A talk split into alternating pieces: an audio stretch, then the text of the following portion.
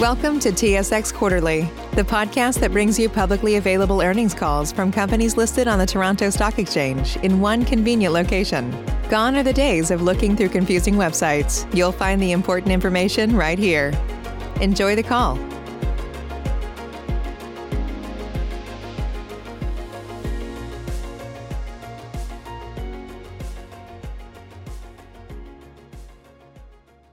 Good morning, and welcome to Galaxy Digital's first quarter 2021 earnings call. Today's call is being recorded. At this time, all participants are in a listen-only mode. Following the formal remarks, we'll conduct a question and answer session. Webcast participants can submit a question online directly through the webcast. Further instructions will be provided as Q&A begins. At this time, I'd like to turn the conference over to Galaxy's investor relations team. Please go ahead. Thank you, and good morning, and welcome to Galaxy Digital's first quarter shareholder update call. Before we begin, please note that our remarks today may include forward-looking statements. Actual results may differ materially from those indicated or implied by our forward-looking statements as a result of various factors, including those identified in our filings with the Canadian Securities Regulatory Authorities on SEDAR and available on our website or in future filings we make with other securities regulators. Forward-looking statements speak only as of today and will not be updated. In addition, none of the information on this call constitutes a recommendation, solicitation, or offer by Galaxy Digital or its affiliates to buy or sell any securities, including Galaxy Digital securities. With that, I'll now turn it over to Mike Novogratz, Founder, CEO, and Chairman of Galaxy Digital. Thanks, guys. Um, listen, we're in a beautiful New York spring day, almost summer. Um, you know, spring is about growth. Uh, our earnings, our sector, our company is all about growth. Um, you know, my job today is to kind of highlight some key level things that happened in the quarter and that are happening uh, in our space, and I'm going to turn it over after that to Chris, Damien, and Alex to give you the details, to fill in the blanks. I don't want to bury the headline. Listen, uh, $860 million earnings uh, for the first quarter. Uh, pretty spectacular from where we sit. That's three times what we delivered in the fourth quarter, which we thought was pretty great. Our counterparty trading volumes grew 50% quarter-on-quarter, 290% year-on-year. Our asset management increased 58% on the quarter. Our largest and most mature business lines are now running at a profit. We're on track to continue this trend in the quarters ahead. We've continued to rapidly grow our team, onboarding world-class talent at a staggering rate. We've added this just this since last I spoke to you, we've added 30 employees and are now nearly 200 people across the globe, and that's pre-BitGo. By the time we integrate BitGo, we'll be 350+ employees. Um, I said earlier, this is about growth. We see this space as an unbelievable growth space. Um, I'm going to talk a little bit about what I see. You know, it's easy to get buried in the volatility of the day, Elon Musk's Twitter comments, uh, Bitcoin going you know, down 4,000 points, and everyone starts running around like chickens with their head cut off. I don't want to miss the big picture. The big picture that is this space is growing. Total crypto assets right now are about $2 trillion. That's a half a percent of global growth. Uh, all the trends we see uh, have that heading towards 2%-3% of global growth in the next 24-36 months. So the the expansion of our opportunity set uh, is really, really exciting. Where's that coming from? It's coming from institutional adoption as investors. We we see hedge funds, insurance companies, pension funds, all walks of investors participating in the space at an accelerating rate. But we also see corporates uh, and new companies building in the space at an accelerating rate. Right? The tech companies are moving in. Uh, the banks, you know, are the traditional uh, investment banks, all moving in. You can see that this quarter just by the acceleration of the Ethereum price. Right? You want to talk about like, the big picture building blocks of what's happening. You have Bitcoin that continues to be bought as a store of value by more and more institutional investors. That continues to be a strong thesis, especially with the monetary and fiscal backdrop that we have around the world. Uh, but almost more exciting right now, you have this explosion of the Ethereum ecosystem and ecosystems like Ethereum, Uh, where people are building the new generation of financial market companies. We call it DeFi. Uh, we're building the new generation of IP, uh, creativity, art, collectibles, and NFTs. In each of these spaces, we are well-positioned, right? We've been investing in blockchain and DeFi from the very beginning. We've got a wonderful investing team. Galaxy Interactive, you know, with Sam Englebardt and Richard Kim, Uh, are real pioneers in the NFT space. I mean, we were literally investing in this, you know, 2.5, three years ago when no one else was. And so we have a wealth of knowledge and a portfolio of wonderful companies that are benefiting in the space. I would tell you to stay tuned. We're gonna have a big announcement in the next few weeks, uh, but we think this is gonna be a big part of, you know, the future. And so when I when I add it all up and I see what else is happening, you've got Coinbase's listing. You know, the institutionalization of this space is happening. Uh, we are well-positioned. We feel like we're in the middle of it. Uh, and so I couldn't be more bullish, uh, our company. I couldn't be more bullish the overall space.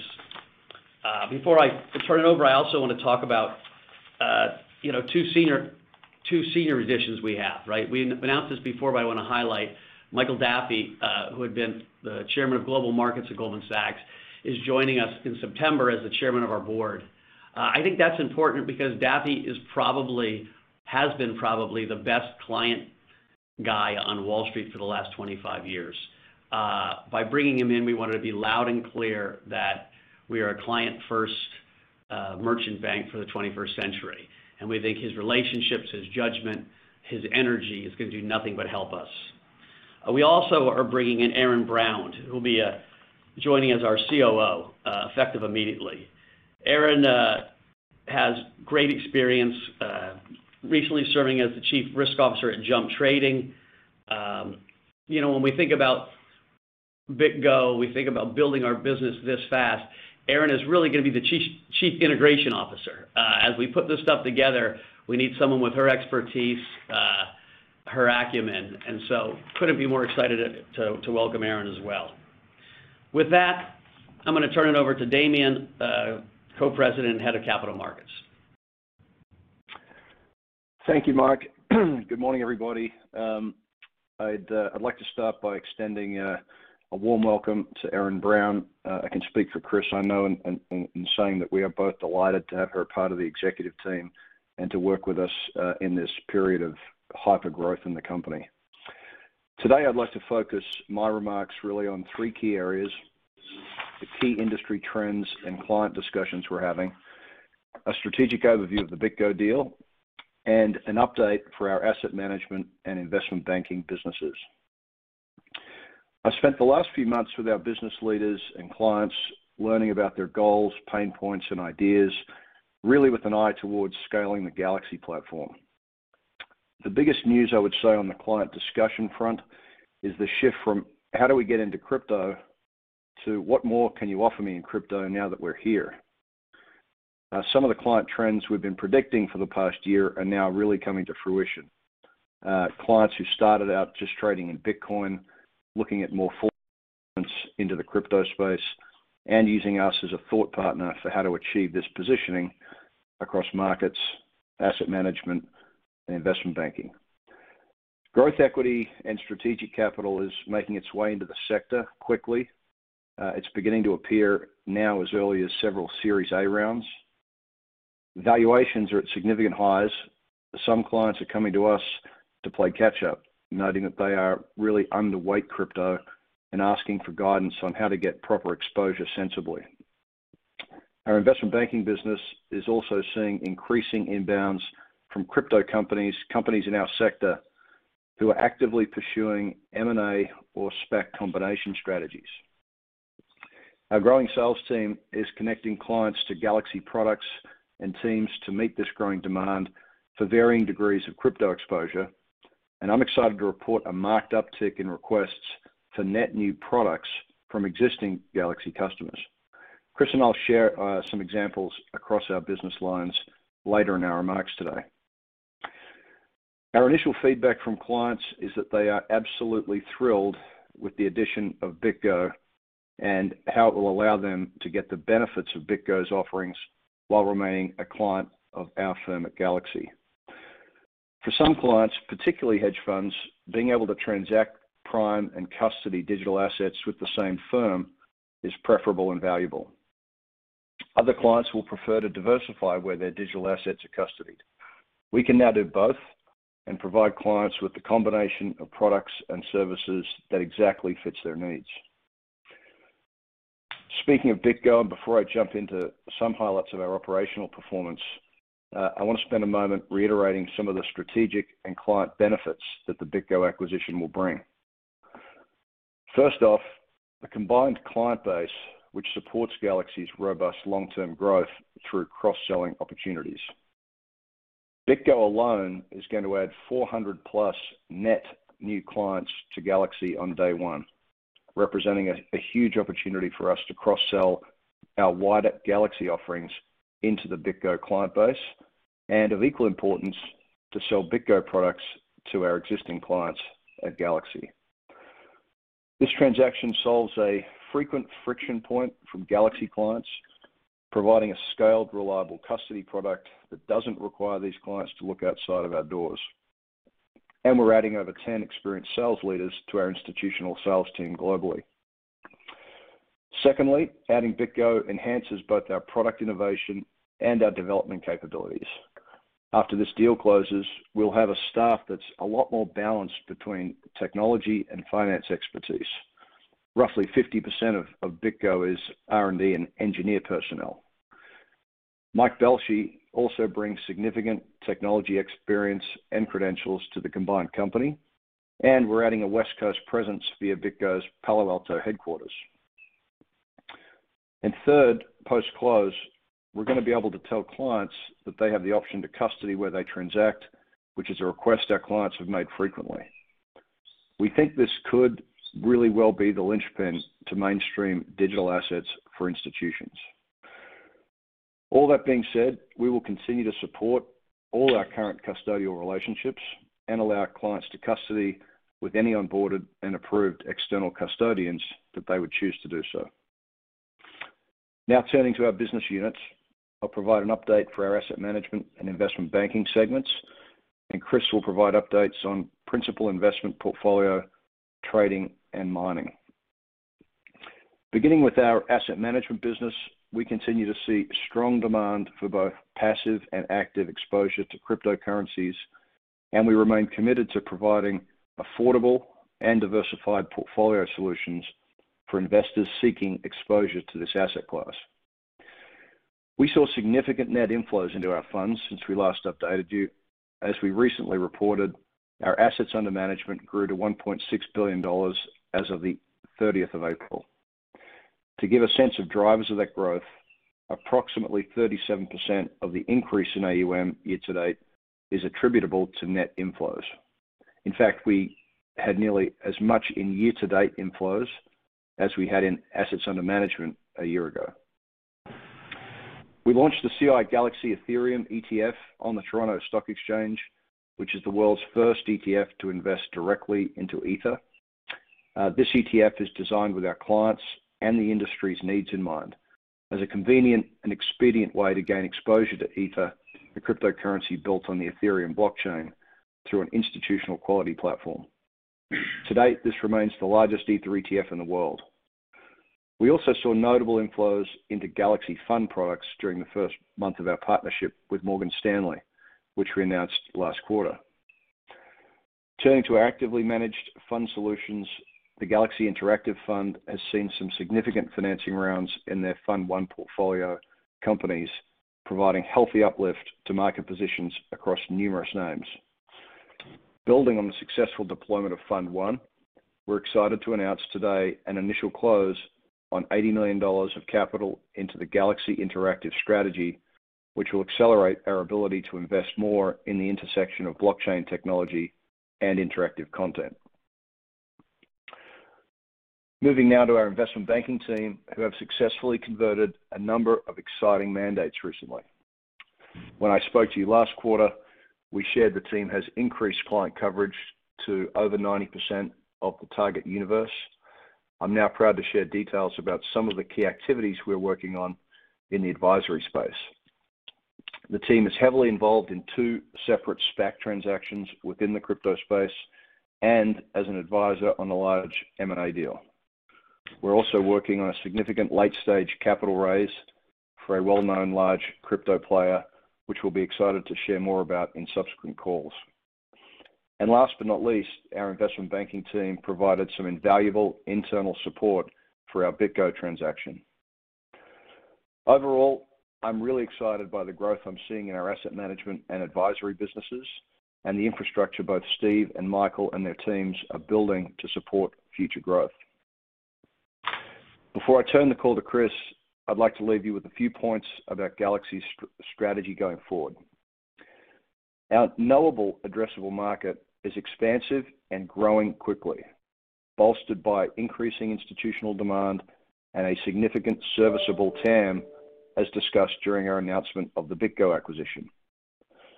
But the industry is still nascent enough that the sophisticated infrastructure institutional investors demand isn't yet widely offered.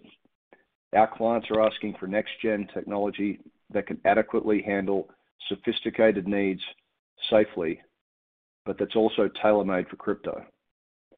When we close on BitGo, clients will have the option to custody where they transact, and Galaxy will own the entire client life cycle of transacting and holding digital assets.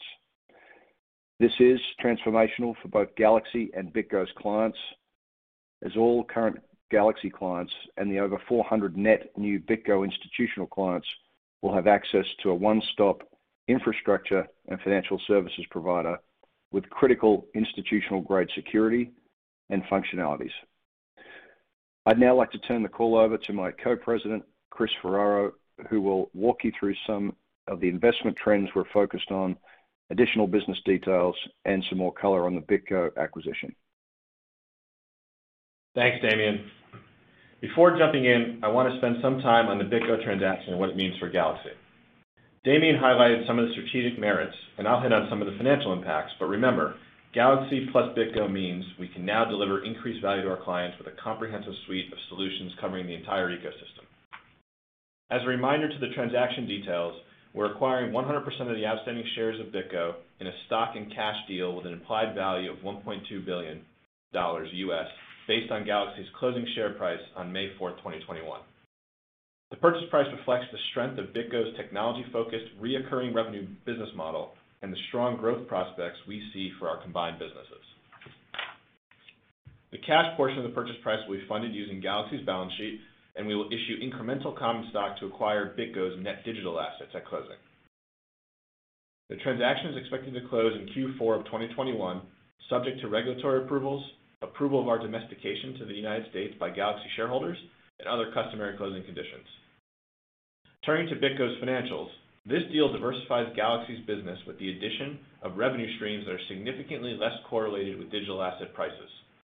About 75% of BitGo's revenue is recurring in nature in the form of contractual monthly fees based on transaction volume through wallets, average assets under custody, and other ancillary recurring services, with monthly minimum fee requirements in some cases. We will also benefit from the roughly 50% of revenue coming from clients abroad. BitGo has demonstrated a strong ability to build a high-value recurring revenue customer base and grow assets under custody through its core wallet and custody services technology, as well as grow key new lines of business. In its institutional custody business, sitting with over 40 billion of assets under custody, which they've now grown uh, 150% this year alone, BitGo is one of the largest crypto custodian uh, providers in the market. While that progress includes asset price appreciation, new inflows client accounts uh, for over 50% of that growth over the prior year. We're also really excited about BitGo's more nascent crossover product offerings like Prime Lending and Trading, which we believe will fit well within Galaxy's institutional trading and lending offering on day one. And additional platform services like BitGo's portfolio and tax products will be excellent value-added offerings for clients uh, as we progress uh, to build our single dealer platform out. I'd now like to spend some time walking through the performance of our trading and investing businesses and share some of the specific opportunities and trends I'm seeing across the space. Our trading business continued the momentum we reported last quarter, resulting in yet another record quarter across all our key operational measures, including counterparty trading volumes, size of counterparty loan book, and gross counterparty loan book originations. Counterparty trading volumes were up over 50% quarter-over-quarter in Q1 and nearly 300% year-over-year from Q1 2020. Our lending business continues to be a source of strength, and we've added multiple sophisticated clients in the past months. In the first quarter, our lending book grew in excess of 290% over the previous quarter to approximately $440 million, and our gross counterparty loan originations grew over 500% to approximately 670 million. And Just to give you line of sight into activity to date, that dramatic growth in our loan book has continued through April of this year, and I'm thrilled to share our inception to date counterparty loan originations are now well over $1 billion as of last week. We're also excited to see multiple bespoke lending deals live over the last few months, notably a partnership with Hut 8 and multiple long-term credit facilities for our clients across the globe. Turning to derivatives, under the leadership of Rob Bogucki, who joined us late in 2020 and has been working side by side with Jason Urban in building out the franchise trading business, we've more than doubled client-facing derivative trading volumes over the previous quarter, and we're seeing strong demand for hedging and volatility management strategies on the derivatives desk. The demand for hedging strategies has migrated from just Bitcoin and Ethereum based to DeFi-oriented names like Uniswap and Solana. Also, I'm thrilled to share we onboarded over 100 new clients to our trading business in the quarter and increase the number of tokens we make markets in to over 90. We believe this scale and scope will continue to offer our clients unparalleled access to liquidity and bespoke hedging strategies for nearly all the tokens they hold and want to transact in. This quarter, the trading business's income increased to 509 million, excluding additional unrealized gains and other items of additional 162 million of income versus a loss in the prior year period. Moving to our principal investments business, we've continued to invest in the most compelling opportunities across the DeFi and blockchain ecosystem, now holding approximately 80 investments across 60 portfolio companies. In Q1 of this year, our team made 12 new investments, including Bullish Global, Radicle, Growth Labs, Komainu, Hashrate, Anchor, and TaxBit, as well as an add-on into uh, pro rata into Fireblocks' Series C, to just name a few. We remain focused on ensuring that not only are we out in the marketplace and gaining access to all the most cutting-edge cryptocurrency and blockchain network projects early, but that we can also provide a value add above and beyond just capital to these founders and teams. Investing into network protocols is not just about capital deployment. There is no such thing as set it and forget it in crypto. We believe that investors also need to be community builders, contributors, and most importantly, participants in this new world. And so to that end, we are currently in the process of significantly expanding our principal investments team to include a diversity of talent and background experience across fundamental investing, software engineering, data analytics, and advanced mathematics. Finally, as we mentioned during our Q4 earnings, the team successfully realized a $125 million U.S. liquidity event this quarter from one of our portfolio companies. Now turning to mining, where the team has had a busy quarter. As we shared last quarter, the team closed their first two mining finance deals for two separate North American miners.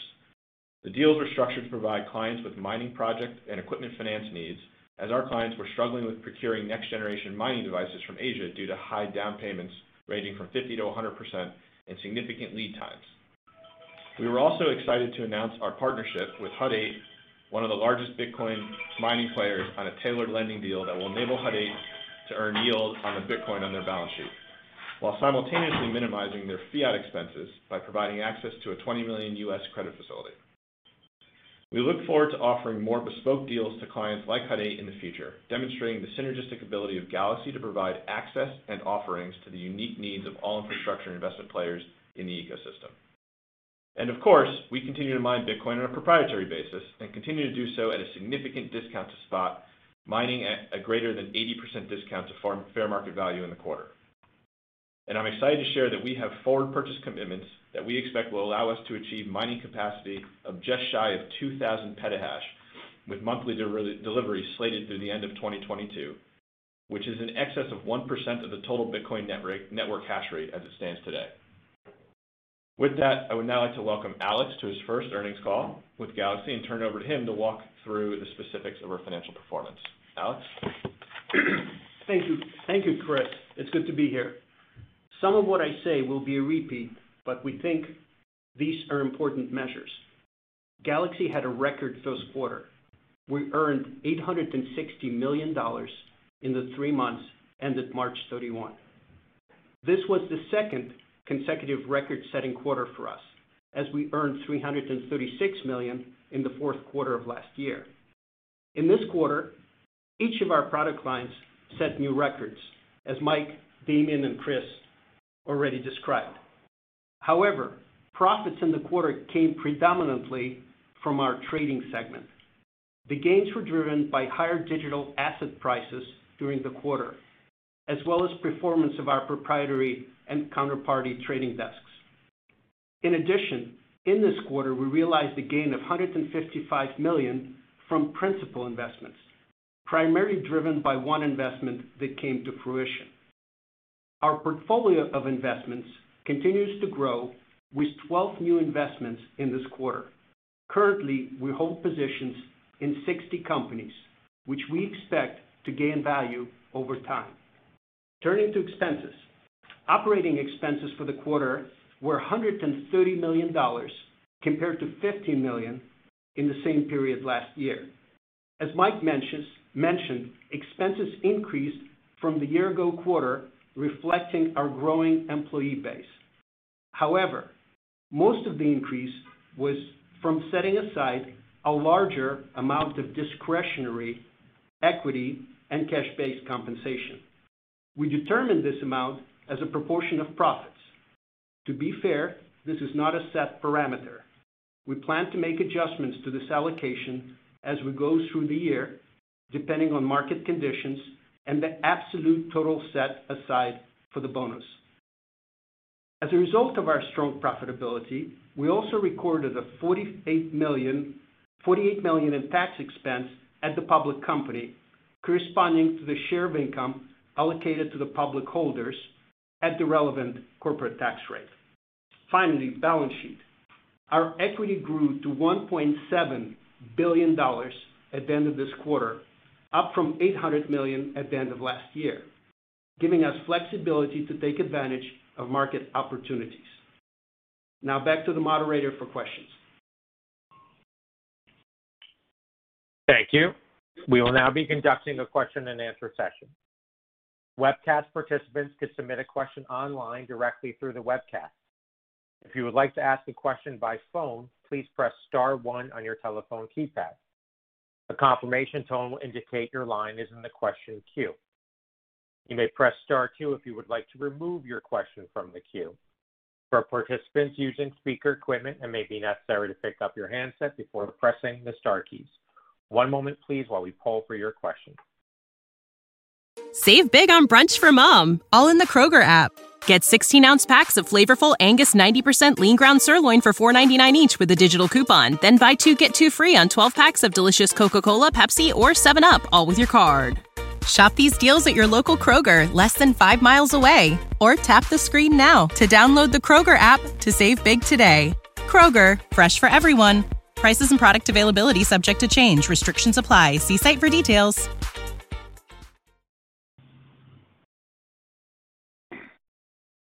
Our first questions come from the line of Joseph Vafi with Canaccord Genuity. Please proceed with your questions.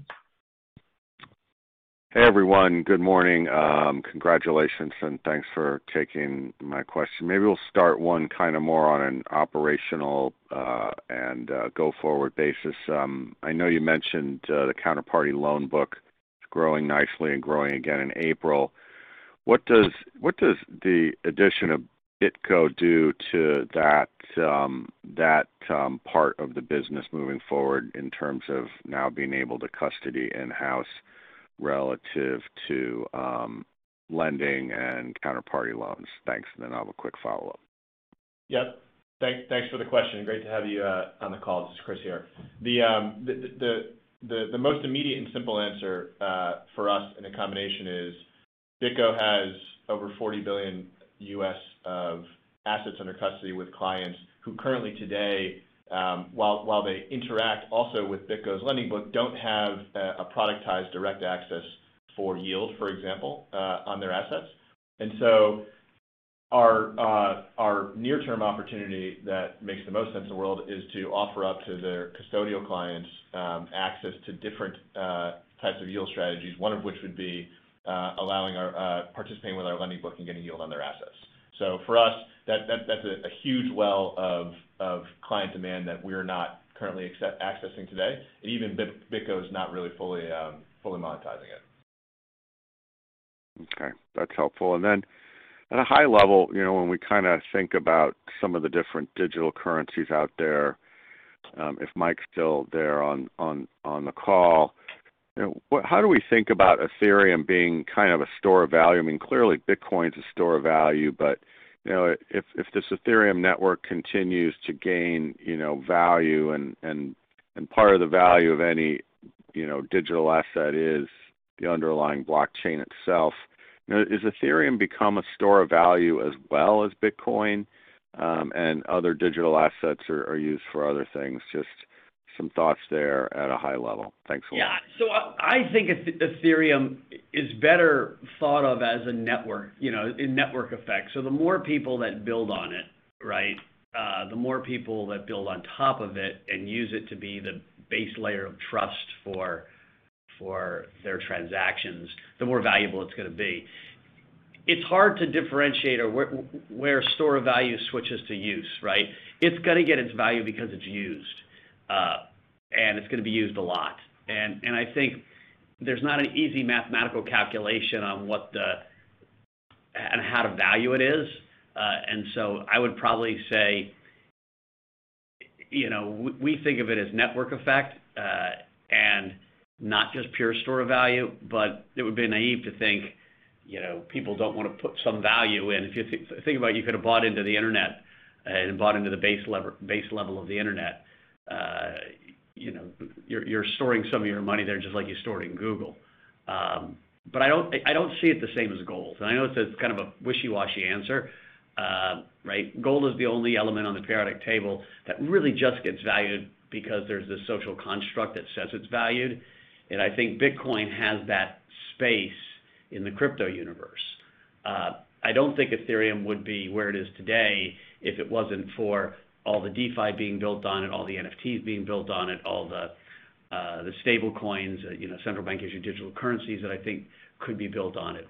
And so it really becomes, you know, the Web 3.0 bet. And and to be clear, there are competitors to it. There are lots of them, right? And uh, I call them BINOs, blockchains in name only. You know, they are less decentralized uh, than Ethereum, and therefore much more efficient and faster right now. And so there's a grand experiment going on with lots of other ecosystems. Uh, and there's gonna be a, you know, it's not going to, this debate's not gonna get settled in the next six months or or even a few years. Tons of innovation is happening around ecosystems like Solana or Terra or the Binance Smart Chain, which quite frankly don't have near the, the decentralization that Ethereum does. But we'll see what the consumers demand. I think in the long run, regulators and consumers will demand a very decentralized blockchain. And so my thought is, even though these other blockchains are flourishing, they're gonna either have to figure out how to decentralize or tie into Ethereum at one point. And so I guess that whole ecosystem really isn't just store of value. It's it's where the growth of the financial system is gonna happen.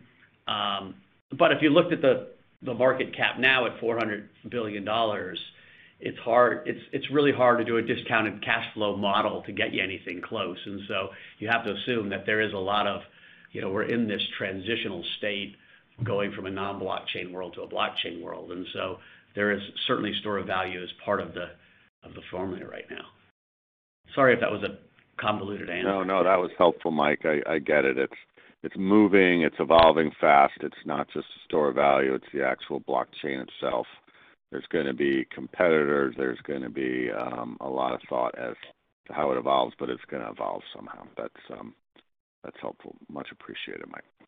Thanks. Thank you.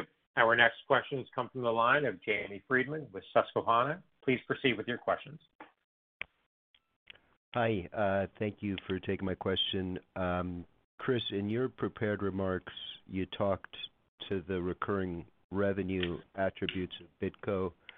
I was uh, wondering if you could revisit that, uh, elaborate on it, um, 'cause I wasn't sure intuitively why it's so recurring.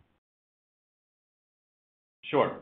Um, BitGo's most mature business lines uh, that make up over 75% of the company's revenues, and we're working towards, and we'll have uh, more detail and disclosure around BitGo and Galaxy and what BitGo and Galaxy look uh, together combined as we go here in the next couple of months. Those business lines, the company generates revenue in a couple different ways. One way, most pertinent is the company has contracts with clients um, that are Uh, in some cases single year, in some cases multi-year in nature, that generate monthly recurring fees that are driven by um, a percentage of value transacted through BitGo's wallets. Um, but those transactions also have minimum monthly fees associated with them as well. And so there's a there's a recurring revenue nature to the business model, as well as the way we think about it is a sort of kicker to the upside, depending on Uh, volumes, which are denominated in dollars and also correlated with price on the upside. You protect on the downside and benefit on the upside, just from a just from a, you know, revenue model basis. Same thing on, on the custody side, uh, we think about it more as recurring revenue, um, in that uh, our custodial clients there don't have necessarily long-term contracts, but certainly we view those assets Uh, generally as sticky, and the revenues uh, are generated on a monthly basis and are driven by the uh, total value in custody. Is that helpful? Yeah, that's perfect. That makes sense. And uh if you don't mind, if I could ask one more. Um, if you guys were to isolate just a couple of KPIs um, that you use to run the business, and I realize saying the business may be too general because there's a lot of businesses here. But yeah, I mean, for someone in our seat, if there's a couple of things you could boil it down to, what should we be looking at? It's a good question. I mean, to some degree, we are correlated to the growth of this whole ecosystem. Um, and so you could look at the total growth, uh, you know, the total market cap of crypto assets. Um, I'd like to think as that grows, we grow faster.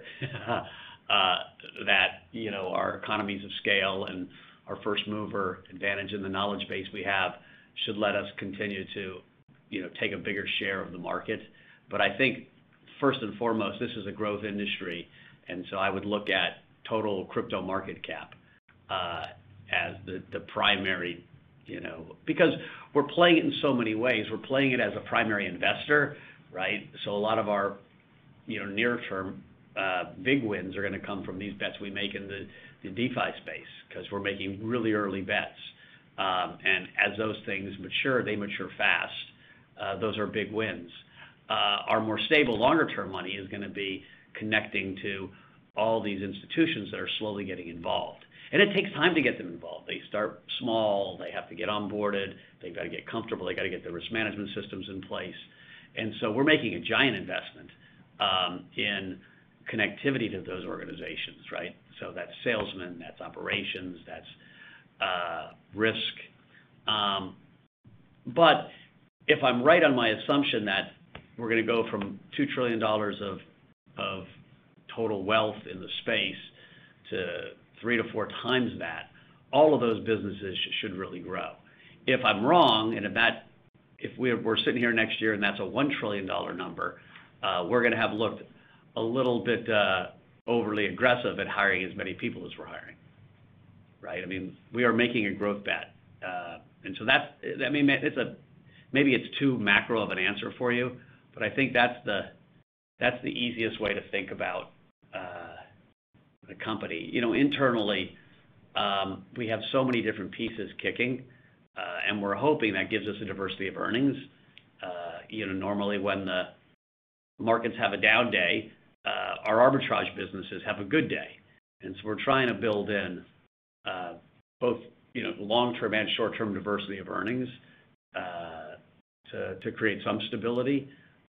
When you're trading in instruments that are, you know, 80 vol, 90 vol, 100 vol, um, I don't wanna mislead people that to think our earnings are gonna be uh, as stable as, you know, uh, more traditional businesses, right? We are in a really high growth, volatile industry.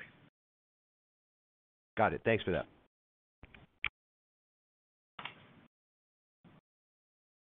Thank you. Our next questions come from the line of Rich Repetto with Piper Sandler. Please proceed with your questions. Yeah, good morning. Uh, and uh, this question is for, I guess, Michael. And uh, you mentioned, I believe you mentioned regulatory issues earlier. And I'm just trying to understand, you know, in the U.S., you have a new head regulator, the chairman of the SEC, Gary Gensler, who's thoroughly familiar, I believe he's thoroughly familiar with blockchain and Bitcoin. And uh, I believe you know him pretty well as well. So I guess the question is, what regulatory changes uh, could come out uh, to increase the adoption or not? And what are you expecting from a regulatory stance, I guess? And you know, what, you know, some of the specifics as well as that might benefit the space. Yeah, that's it's a great question. Um, listen, I think first and foremost, which is gonna be helpful, is just clarity, right? The old SEC head, uh, Jay Clayton, for whatever reason, didn't really want to engage in crypto.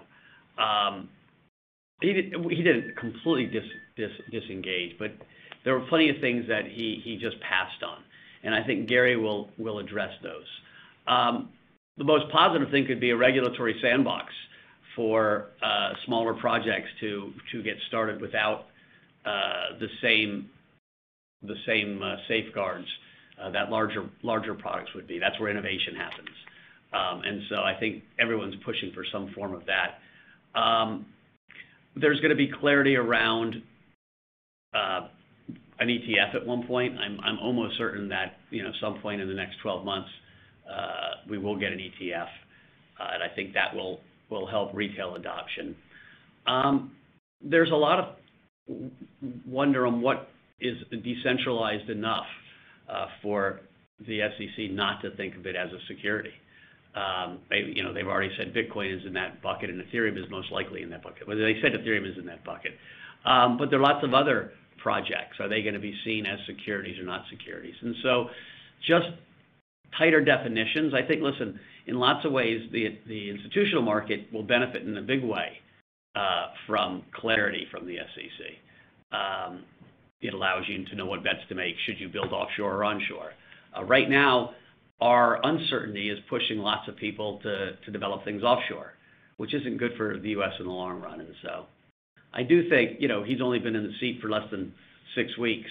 Uh, you know, give the new administration, you know, six months, and I think we'll have a lot of more clear rules. Uh, okay. And one other uh, follow-up, I guess, more broad as well. Uh, but you have Coinbase public. They do some of the things, you know, certainly not as, I don't believe as broad or have as many business lines as you all. But do you view them, they certainly do custodian and, you know, have an institutional focus. Do you view them as competitors, or do you sort of view it as helping to grow the space, I guess? Yeah. You know, the interesting thing about the whole community of people that operate in crypto is all of us were kind of frontiersmen, and it has been this collaborative slash competitive environment.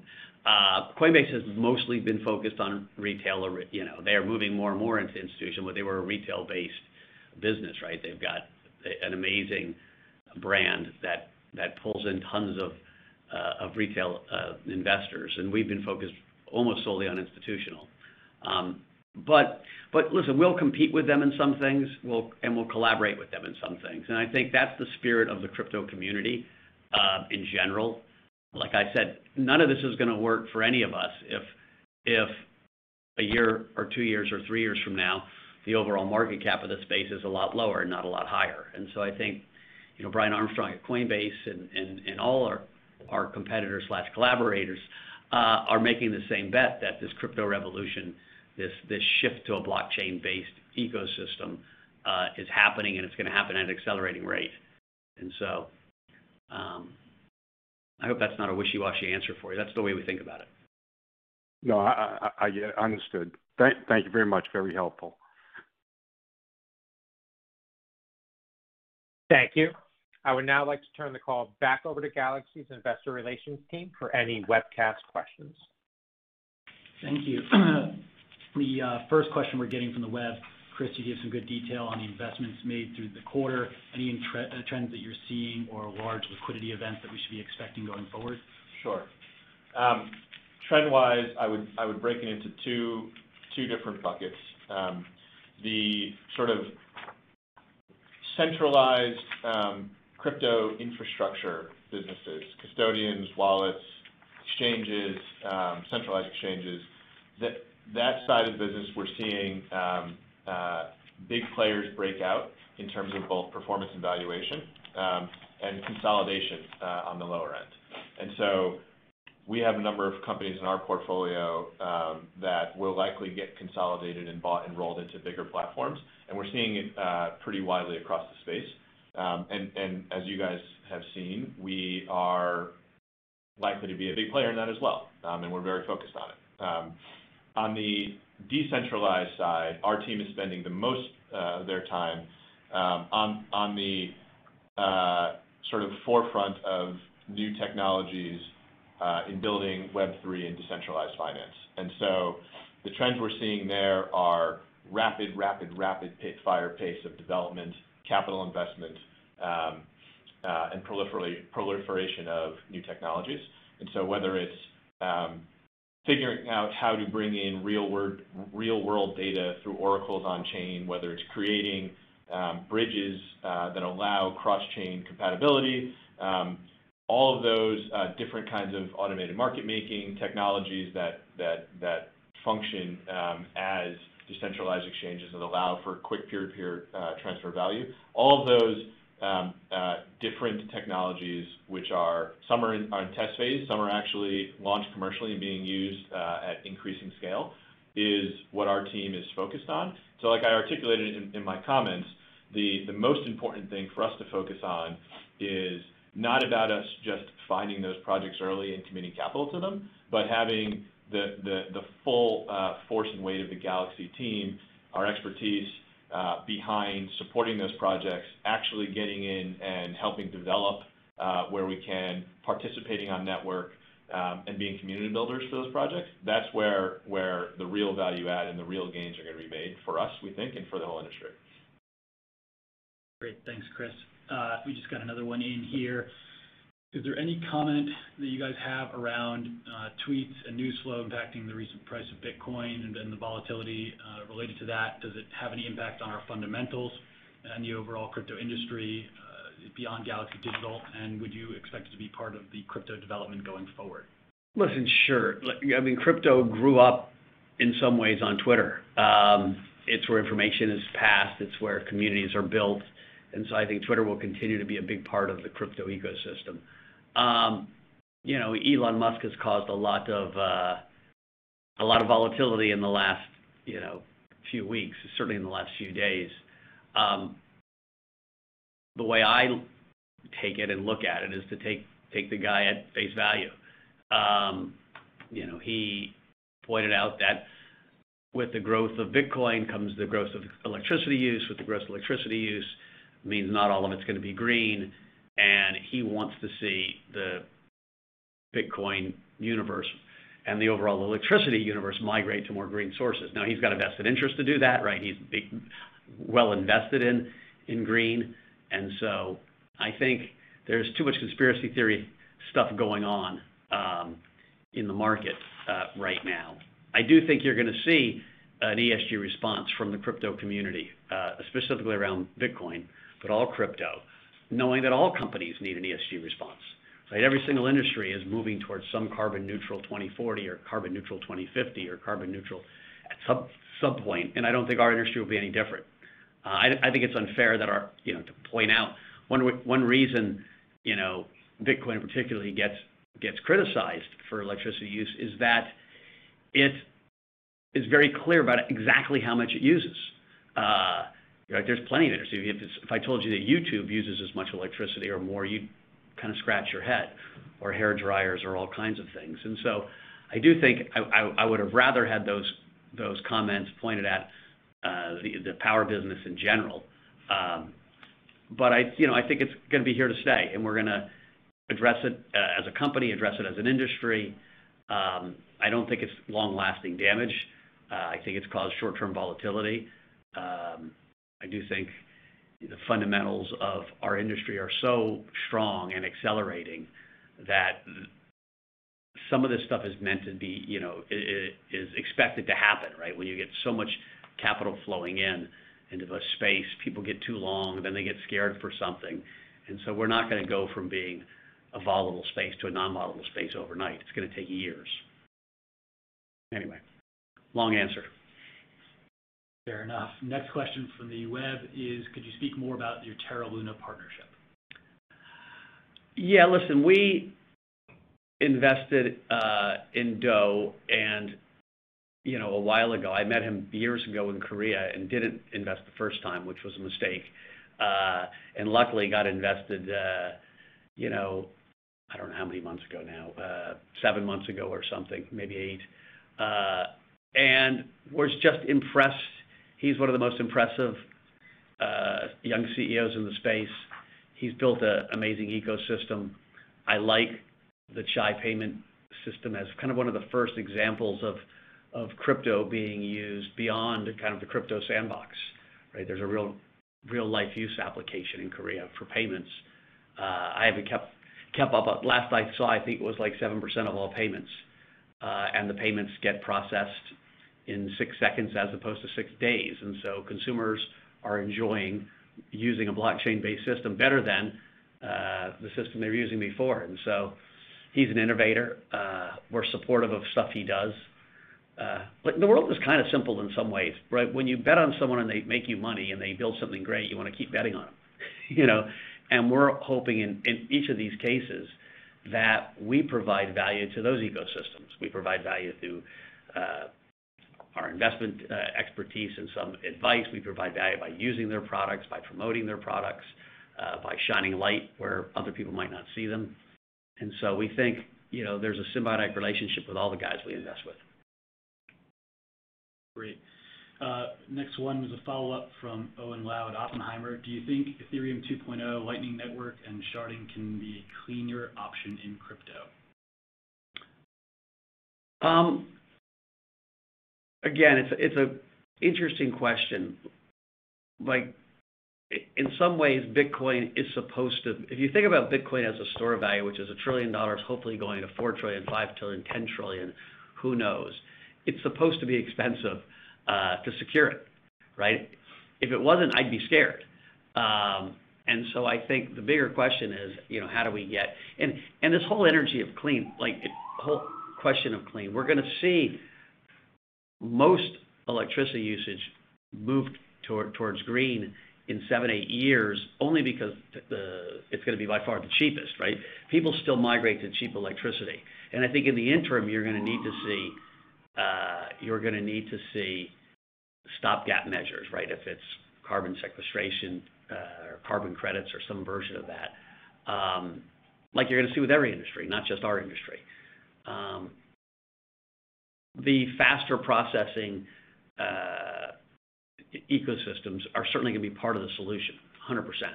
Um, but I don't think we should steer away from, like, and shy away from the fact that this is a really important new industry, and it's gonna use a lot of electricity, just like all important electricity uh, industries do. Thanks for the question there, Owen. Uh, last one we have here in the queue. Any comments or progress to speak to on blockchain NFT-related gaming company investments from Galaxy Interactive?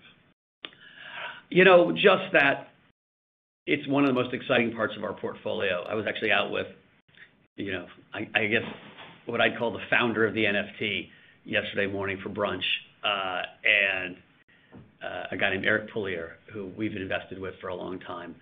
And it's just such an exciting space. And so that Galaxy Interactive portfolio has, I don't know, 40, 50 investments in it, uh, sprinkled all around that ecosystem. And so I expect that to be a big contributor uh, in the future. Uh, they are adding to the assets that they manage.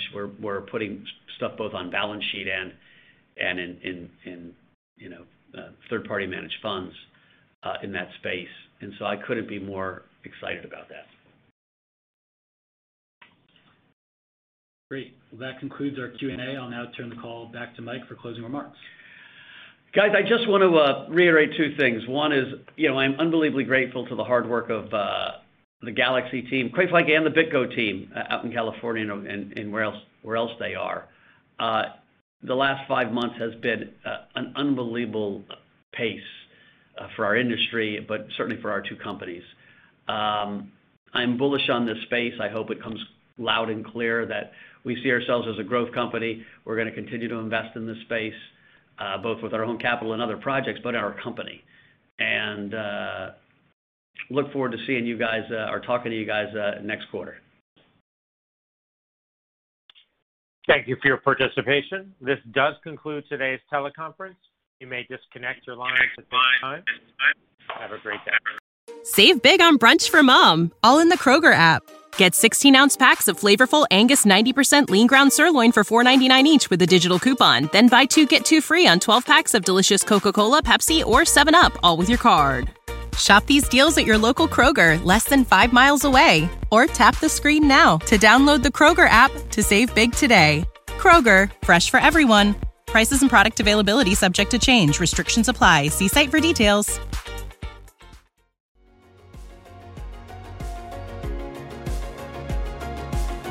Thank you for listening to TSX Quarterly. If you enjoyed the cast, remember to leave a good rating. And remember, for any additional inquiries, please consult the company's investor relations section on their website.